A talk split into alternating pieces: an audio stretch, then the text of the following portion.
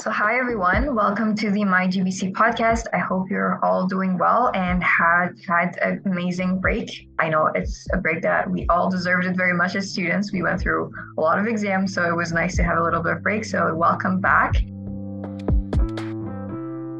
Today, I have the pleasure of hosting two distinguished guests who play pivotal roles in shaping the academic and professional journeys of our students and joining me today, I have Anna Vukelic, who is the Manager of Academic Operations and Field Education, as well as Paul Zanetos, who is the Manager of Field Education and Partnerships. So Anna and Paul bring a wealth of knowledge and experience to the conversation, guiding students through the dynamic realms of co-op and field placements.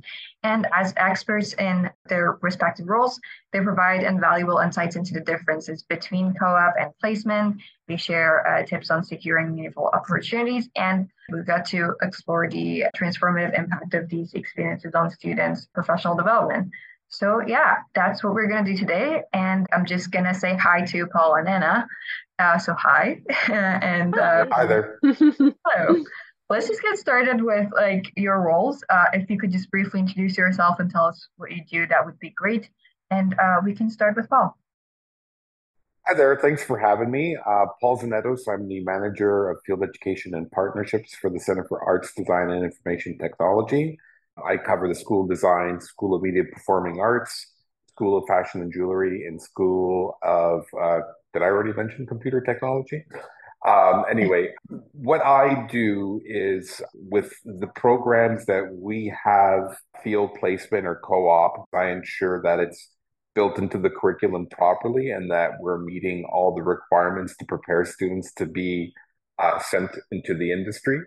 And the other portion is to ensure that we have enough employers to be working with our students uh, who are looking for those types of placements. Amazing. Yeah. Thank you for the introduction. And how about you, Anna? Thanks, Binthat. Thanks for having me here, first and foremost. So, as you mentioned, yes, my name is Anna Vukelic. I work as a manager of academic operations and field education for the School of Social and Community Services and School of Deaf and Deafblind Studies. Nobody's going to get quizzed on my title because it's pretty lengthy. uh, but very similar to Paul, I work with the team of the field coordinators who are supporting students going into placements uh, for social service workers program, for community worker, AWCCA, which would stand for Assaulted Women and Children Advocate Counselor Program, CDP, which would stand for Career Development Practitioner Program, um, and the CYC, Child and Youth Care Program as well. And then on the School of, of the Deaf and Deafblind Studies, we're supporting students going into placements in the Deaf and Deafblind Intervener, and honors bachelor's of interpretation program. So a lot of different pieces to navigate, as Paul mentioned as well. Um, not only working with the teams and getting students feedback from their experiences in placement and what better we can do on our George Brown side, but also extending the partnerships and na- navigating many operational sides of placements, especially when things doesn't go as planned. Amazing. Yeah. Thanks for that. Uh, I think now that we know what you both do, it's very helpful and it's going to definitely help us understand uh, how we can probably get help from you. But when we were talking with uh, Paul and Anna before we had this interview, uh, and through emails, they mentioned that there is a difference between the two terms of co op and placement. Uh, so, can you just explain what is the difference between the two of those? So, before actually looking at those two terms, we have to actually consider the umbrella term of experiential learning. Mm-hmm. And experiential learning actually just covers all types of learning that uh, could take place in the classroom, it could take place outside of the classroom. But what you're doing in those situations is practicing those skills that you're developing through your coursework. So, under experiential learning, uh, you have a number of different types of categories the two that you just just described are co-op and field placement, and at times you might even hear internship. I guess the easiest way of breaking it down is with a co-op, you are working a full semester and doing nothing else with the employer. And under those guidelines, you are basically just assigned work and completing work that should correspond with the learning outcomes of your program. With field placement or internship, what is happening in these cases is that you're working um, and this is for my program specifically, but you're working usually a minimum of about 120 hours and you have other coursework concurrent with your internship. So you're not solely doing the one uh, work integrated learning project, you're doing a number of different courses at the same time.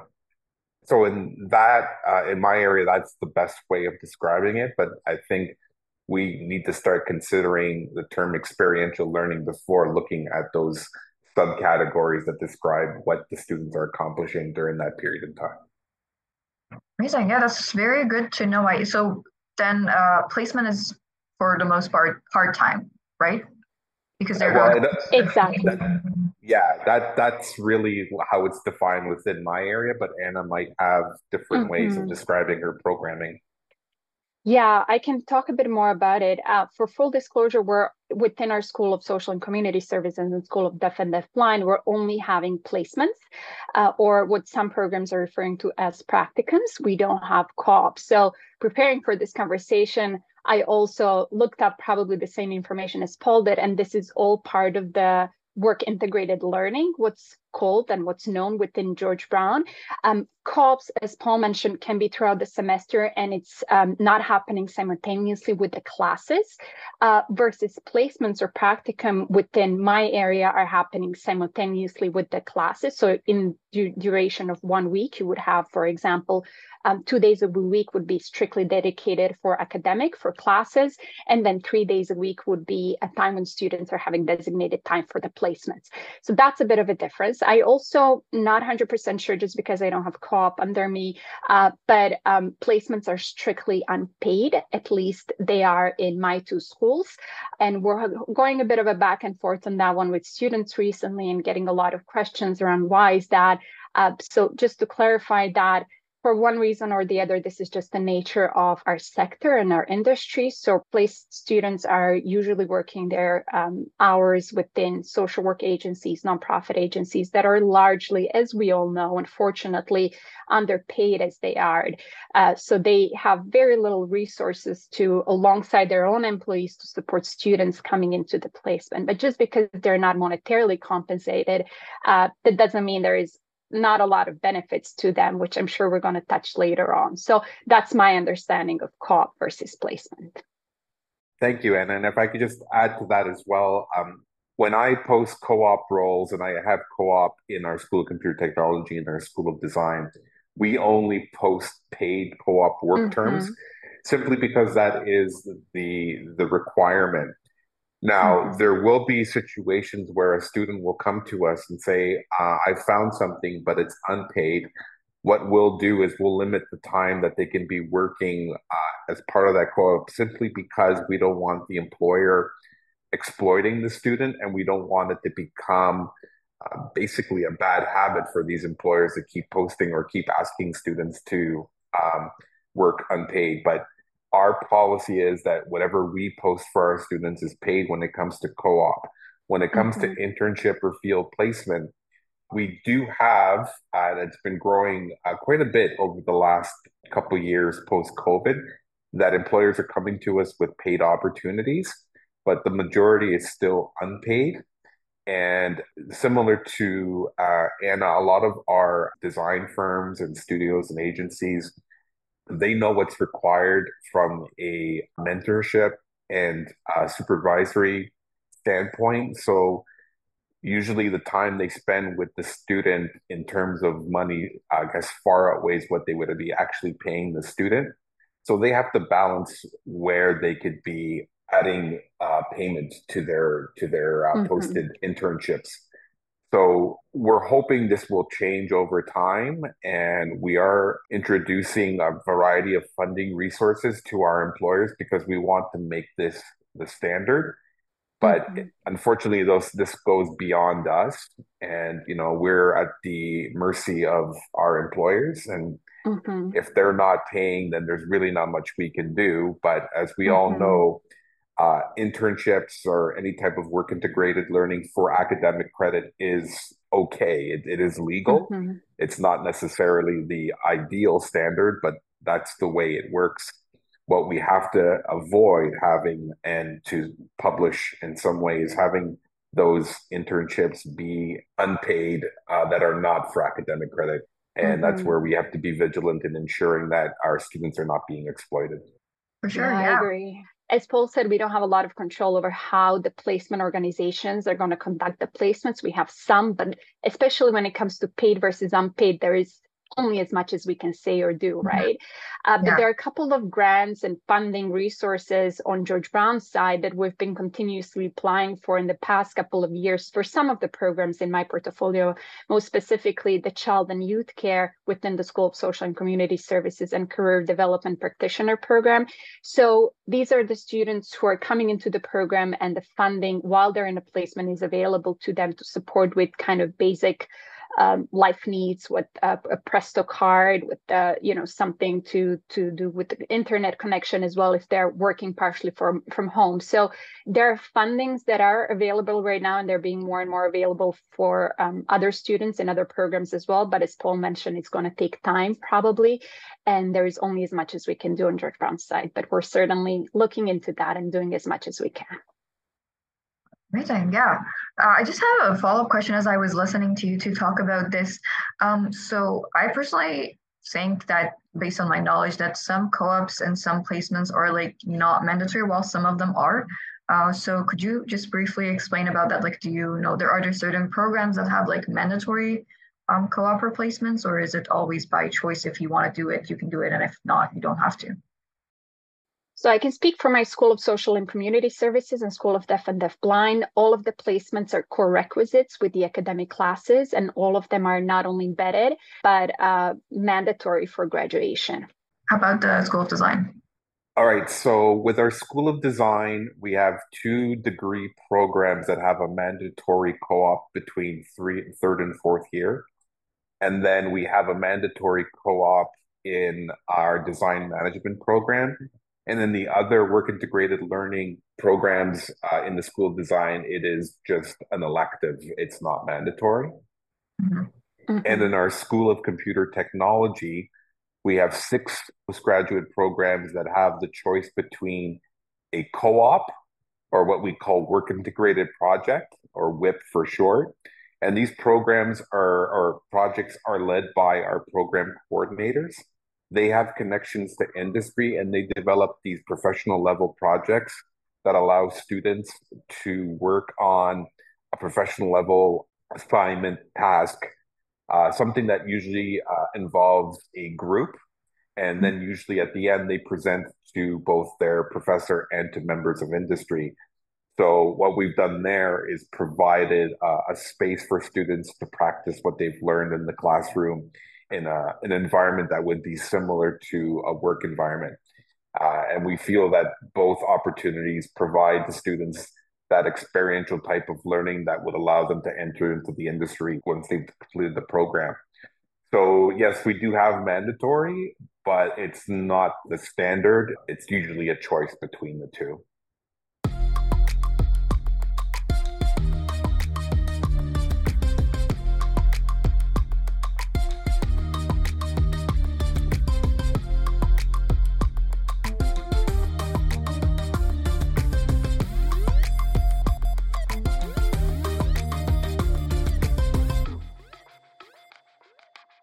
Okay, so just moving on to the next questions, could you just briefly explain what are the types of like examples of co-ops and placements that students usually get into depending on the programs that you guys are uh, covering? Uh, so yeah, um, we're working closely with the agencies, and this has been, you know, based on historical data um, that are agencies whose work is kind of matching George Brown's curriculum and learning outcomes. So we want to make sure that what students are getting in the classrooms is transferable and relevant once they come into the placement or into their workplaces. So as you said, based on the program, for example, we have AWCCA program, which is assaulted women and children. Uh, students of those programs uh, would find placement in um, agencies that support survivors of domestic violence, gender-based violence, things like that. Social work, community work students would be in a nonprofit um, agencies supporting homelessness, addictions, mental health, things like that. Um, career development students would be placed in employment and training agencies, um, job development agencies, things like that.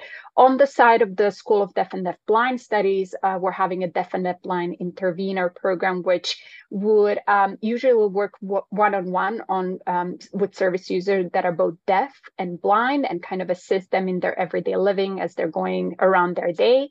Um, and same for the program of honor bachelors of interpretation where students are interpreting on the behalf of the deaf person uh, that they're working with so very i would say program specific but ranging as i said from homeless shelters food banks retirement homes addiction and mental health services school boards employment services various agencies yes Amazing. That's great to know. And how about you, Paula? I would assume it's mostly like design agencies and creative studios, as you mentioned. Um, well, I'd like to also begin with our fashion and jewelry school. Um, they have been doing this the longest in our area. Um, they actually have the largest uh, grouping of mandatory field placements across my area. And mainly because uh, we're, we're an accredited fashion and jewelry school, which means you need uh, mandatory field placements. So we've been doing this for a while and we have developed an amazing group of employers over the last, well, I've been with the group now for just under a decade, but it goes for longer than that. And um, even though some of the larger organizations that we've been dealing with in the past, like the uh, the Holt Renfrews and the Nordstroms and the Bays and um, you name it, they have um, because operations have significantly decreased over time, we have less students going into those areas. But there's an incredible amount of like small to medium sized businesses that engage with us. And we've been working with them for, like I said, uh, a long time now. And we've developed these amazing, amazing uh, relationships with them. And then with School Computer Technology, we do have a variety of programs that match up what's required with the needs of industry. So, um, generally speaking, our information systems business analysis program has been leveraged upon by our uh, employers because they um, need uh, BAs quite a bit, business analysts. And we have a, a whole bunch of students that go out each year to a variety of small to very large organizations, um, you know, the banks, the big technology companies, um, and even like insurance companies and so on. And then we have, you know, smaller to medium size uh, organizations that engage our uh, AI students or mo- mobile app students and our block uh, blockchain students. And then um, a program that that's niche to us is a health, a health informatics program where we have large uh, clinical environments, uh, be it um, hospitals or um, uh, health agencies. They'll come to us and they'll hire again from one to multiple students to help um, implement new systems into their uh, clinical environments. And then with School of Design, it's it's very much um, yes, design agencies. Also, uh, we work with um, architectural firms, interior design firms, product design, because there's a lot of overlap that takes place, and uh, you have to maintain a variety of uh, relationships to ensure that there are enough placements for our students. So it's very active on a business development front and you know in a in a perfect world i would have a team of 10 working on just working on developing these relationships. But um you know we're we try to be there in front of them as much as we can to ensure that they know that our students are available for them whenever they need them for sure, that's amazing. And as I was listening, I again like had this questions just because I'm gonna go through all of these as well. So like, uh, how do we as students end up applying for these placements? Like, would we go on a website or how does it work? So we have to be cognizant of what the industry requires and what they're looking for in terms of um, how they're going to be funded for projects or how they reach out to industry through previous uh, co-ops. So with for instance, in your area, um, it is a bit of a hybrid in that you would have employers reviewing resumes and portfolios, and then they would select who they want. And then those names would be attached to the funding request to the agency that would be funding the project. And then you would be working on that co op after that. Or we would post jobs from our employer partners that might be just for our students, or they might be posted to other schools as well and then you would apply for those jobs internally using a job board that we have called GB Careers. So that is how uh, the majority uh, of our jobs are posted. We might have situations where employers already know who they want, or we have students who already have something lined up. And then we just work on the back end to ensure that both parties have the paperwork and that they're properly processed through the registration system to ensure that they're going to get credit for that experience. Amazing. Yeah, sounds pretty straightforward. So hopefully we can easily apply for all of those um, placements and co-ops. And how about you, Anna? How does how do your students apply for these um, opportunities? Yeah, yeah. Paul Paul uh, pretty much covered it all, but it's it's a lengthy process of finding and securing a placement and actually making it a meaningful experience. So we always advise our students to start by uh, identifying their own um, kind of goals and values and population that they want to work with one day. So as part of the prep for field which is a class that happens prior to students going into placements uh, we provide something that's kind of like a reflective tool that helps them navigate their own as i said value systems and um, things they want to be working with down the road. And we ask them to start from there because it's a completely different thing to work in a retirement home with the senior people or for example supporting youth in a homeless shelter living in with mental health and addictions right? So uh, we're kind of asking them to to that do that first step for us and for themselves because then uh, we're going to mitigate a lot of problems um, coming down the pipe.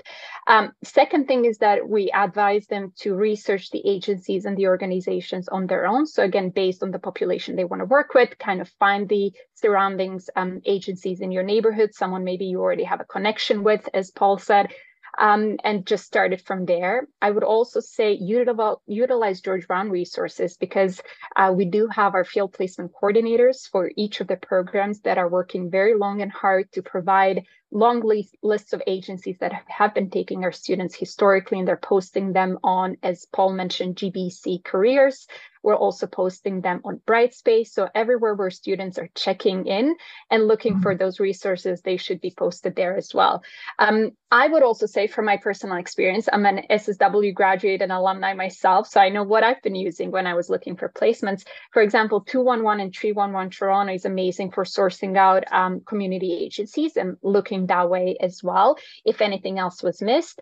Um, I would also say having a really good resume and cover letter and really presenting yourself well in that kind of a prepping stage of of securing a placement is important as well and I would also say apply early and apply widely because our students are sometimes applying for, you know, five or like three, four, five agencies where I think it's really a strong advice to apply for as many as you can and as many yeah. as you find meaningful. And then you'll see how many of them actually come back with an interview time and how many of them actually come with an offer of a student doing a placement with them. So start early and start wide and then kind of shrink your um, your agencies and um, that's a recipe for success i think yeah, so I think what I understood from both of you, what students can do uh, is that first of all, prepare the portfolios if you have like a more practical program or like your resumes and cover letters, because for whatever you need to apply, you definitely need a good cover letter, resume, portfolio. Exactly. Yeah. And I think career services within George Brown, that's another great resource of uh, helping students with resume, cover letter, and mock interviews. And our field placement coordinators are here for that as well. But a career center is another amazing resource as well. For sure. And if I could if I could add something to this as well, the key here is that your motivation to find a co-op or a placement should not be based solely on what the college is doing.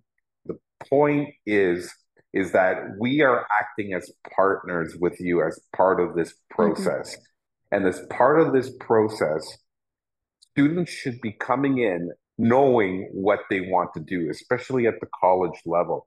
And if you know what you want to do, you should have a sense of where you want to go, or uh, like in the case of design, like who your favorite creative directors are, who your favorite agencies are, or the, what some of the best work you've seen. You go on Instagram and you or you go on X or whatever the case is, and you try to connect with these people and say, "Hey, I love your work. I'd love to join you guys if that's possible. This is my program. Do you think you can fit me in?" Right? These yeah. people, especially designers and creative people, are totally submissive when it comes to flattery. They'll do anything, okay, for you if you tell them how great they are. And that's just me working with this industry for now over 10 years. So I'm not saying that you're supposed to just gush endlessly and make them feel uncomfortable. It's really about letting them know that you admire what they do and you would like to join them at one point in time. And really, if they're willing to do something like that, like bring you on and they like your portfolio or they're like your way of thinking, they will make the sacrifice to have you come on there as well. This doesn't necessarily mean that they will accept all offers, but at least you've, as part of that, started developing a network. So yeah. mm-hmm. we're not the sole source of you finding a placement. We are mm-hmm. partners as part of this process. And my team can only do so much in the joining of industry and students. But having a student who is really gung ho about working somewhere specifically or doing a specific type of work, or I remember early on when I first launched graphic design uh, field placement back in 2012, the people that found work were the students that had a portfolio that had a voice. You didn't mm-hmm. necessarily need to be mm-hmm. an A plus student across the board, but if you had a portfolio that showed your work in a like a in a in a motive way, in a way that expressed everything that you were about, you were guaranteed to find something. So really the process is like I said, it's a joint process, but it requires a bit of heart and a bit of uh, tenacity and ambition and the willingness to go a step beyond to not just get a job, but to get a job that I really like. Right. And that's where I think it falls upon the student to take the tools that they're developing in class and express them with industry through a variety of different means. So just something to consider. For sure. Yeah, I definitely agree with that a lot. As someone who has been like applying to internships and all that, like, I mean, not for my co op particularly, for the last couple of summers, I found that a lot of people are very friendly and nice if you just email them and just say whatever you said, like, I love your work or all of that. And even if you don't get like an instant internship for whenever you're applying, it's always great to kind of have those connections because by the time you're graduating, it's been a couple of years, your portfolio has probably improved a lot. And if you've been in touch with that person, it's very much mm-hmm. more likely that they would have an opportunity coming up and they would want to hire you later. So it's really great to do all of that and uh, agreed.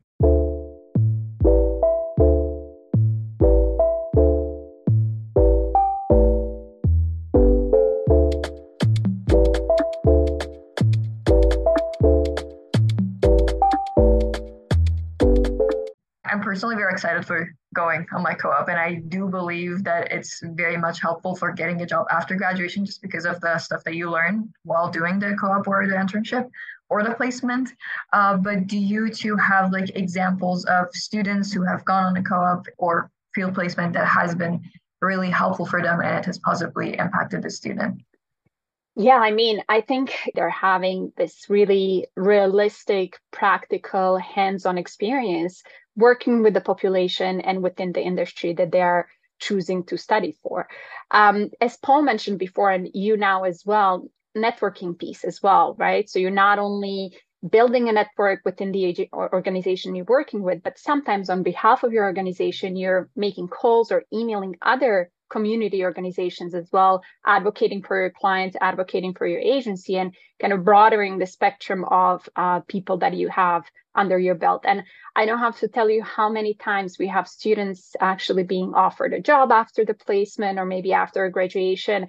And that just shows that a the the field is definitely in demand and yeah. then b that students who uh, make a good impression and try their best in placements um, are likely to network positively and you know be offered something not to say that students who are not being offered anything are not good or not performing well far from it i was a student in um, a very huge organization when i was doing my ssw program and just because of the size of it um, you know i thought i was doing really well uh, but uh, definitely didn't get hired right after graduation. So uh, many factors are, involved but networking super important. Um, i would also say that um, you know it's good to have something that's outside of you know regular student's job or outside of your volunteering experience that you can put in your resume and cover letter so once when you'll be actually interviewing for jobs they will say that you bring a certain skill set based on the placement that you did as well and um, again from my personal experience another thing that i used and i asked my placement supervisor uh, to provide me a reference. Um, so when I was getting my first job in a field after school, and after placement, I already had this group of people, both on the academic side and the agency supervisor side. They were kind of rooting for me and being able to provide me their reference. So many benefits, as I said. Amazing. Yeah. And how about you, Paul? Okay, so I'm really going to get into the weeds here because I think this is important for everyone to understand uh, that the co op or field placement internship is not always the gateway to a full time job or your forever job.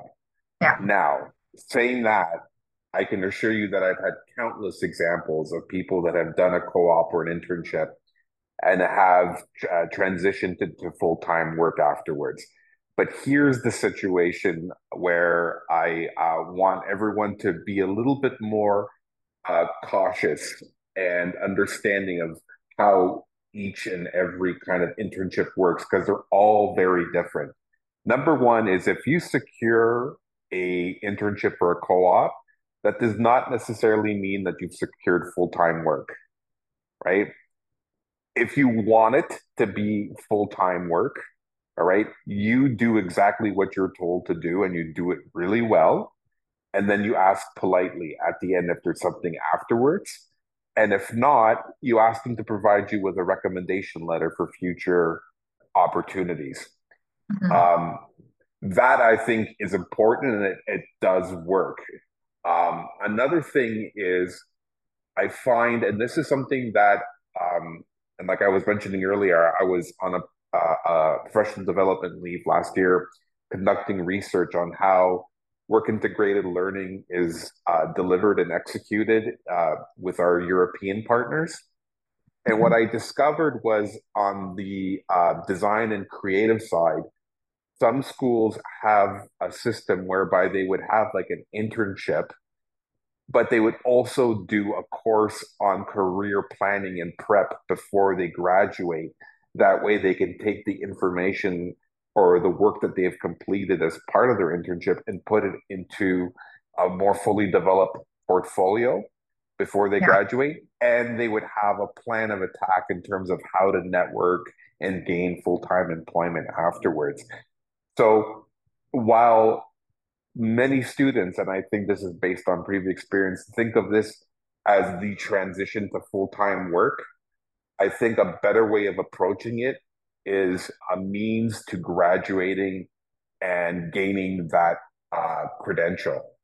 And I'm not trying to, you know, be a wet blanket or uh, not try to uh, encourage students to find and secure co-op or placement, but it, it is not the end of the road. It is just the beginning, and it has to be treated as such.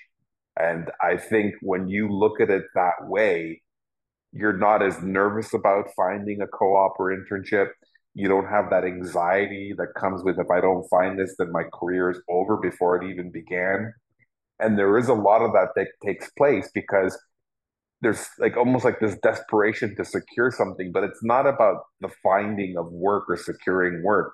It's the actual practice that takes place. And to be quite honest, you might be better suited or better fit to be practicing your trade or your craft with a professor or a mentor or even something else because in the end and i'm just using this from a from a creative standpoint it's the portfolio that's going to get you those doors opened exactly. not the fact that you've done a co-op because a co-op really is just another course or an internship is just another course in your journey in um, securing a credential yeah, and it's interesting that you mentioned that uh, like it's not gonna always turn into jobs. And my program coordinator was actually saying exactly the same thing, and she was saying that a lot of our students, yeah, they do get jobs like after finishing their internships. Well, a lot of them don't, so don't really count on it. And I guess like it depends on a few things too. Like for example, for us, um, doing a co-op in between our third and fourth year, we don't really have the option of getting hired right after because we have to go back to school for our fourth year. And then for some others, even if they are doing their internship or co-op, whatever, at the end of their program, really depends on like the company that you work for. Like, are they, first of all, if they liked your work, um, are they hiring at that point? Because I've known some very, very great students that uh, they were supposed to be hired, but then things came up, the company didn't have enough budget, so they didn't end up hiring them. So it's not really you like if you think that um, you did a bad job or anything sometimes it's just the situation it doesn't align and it doesn't happen um, so I, yeah. often, I often get that question where it's um, when i'm speaking to students in class about this it's like what percentage of employers hire students full time that number would change year to year there is no consistency at all uh, and there's a number of different factors behind that but the college is not a placement agency. We're not an employment, you know, placement agency. We are uh, we're a post-secondary institution training people for a certain industry, and it's what you develop here and the artifacts you develop as part of that program that gets you through yeah. that door, right? So again, the, the the the work integrated learning opportunity should be seen as just another stepping stone in your um, you know on your way to achieving a, a credential for sure. Yeah. And do you have any tips uh, for students to kind of demonstrate professionalism as they are in the workplace? Or uh, is it like is co-op or placement different from any other job that you would have? Uh, yeah, speaking from my experience as a George Brown student not so while ago, and now working here and supporting students as well, in my mind, and Paul, I'm curious to see what your thoughts are on this, but professionalism in a placement pretty much equals professionalism in a workplace, right? So rules are kind of the same, you know, kind of show on on time and be presentable be respectful with your clients and other people you're working with work on your communication skills time management skills problem solving skills so how i see work uh, you know paid opportunities that's the same way i see placements because as we mentioned there are many factors uh, contributing whether you're going to kind of get recognized whether you're going to the agency is going to keep you in their network as you exit and for all of those reasons, it's really good to put your best foot forward and um, try your very best and really um, make up this imaginary scenario in your mind that you're really actually working in that agency yeah. for those few short months. And you really have to give your best and present yourself in the best way possible. For sure. Yeah. And how about you, Paul? Exactly what Anna said to the word. Plus, I would add that there is an amazing amount of learning that can take place when you're not comfortable. Meaning, mm-hmm. you don't have to go into a situation knowing absolutely everything or being, you know, on par with everyone else in that studio or office environment. You have to go in though with the soft skills, meaning mm-hmm. you have to be able to, you know, you have to be polite. You have mm-hmm. to wait. You have to you know, be clear in your communication. You have to write emails that are professional. You cannot be on your phone. You cannot be watching YouTube videos or your favorite podcast while doing your work. Do not put on your headphones. Ask. It's like I work better if I put on my headphones. Mm-hmm. Is that okay? And they would probably say yes because the rest of us do that as well. But there are certain things that you have to go into the situation knowing that no one owes you anything. You have to prove to them why you belong. And it's the small things that get you to the point where you'll be trusted. I'll, I'll give an example of our uh, graphic design students. It's when they're hiring you, they already know you can work on Adobe Creative Suite. That's not the point. It's about are you meeting deadlines? Are you responding to clients on time?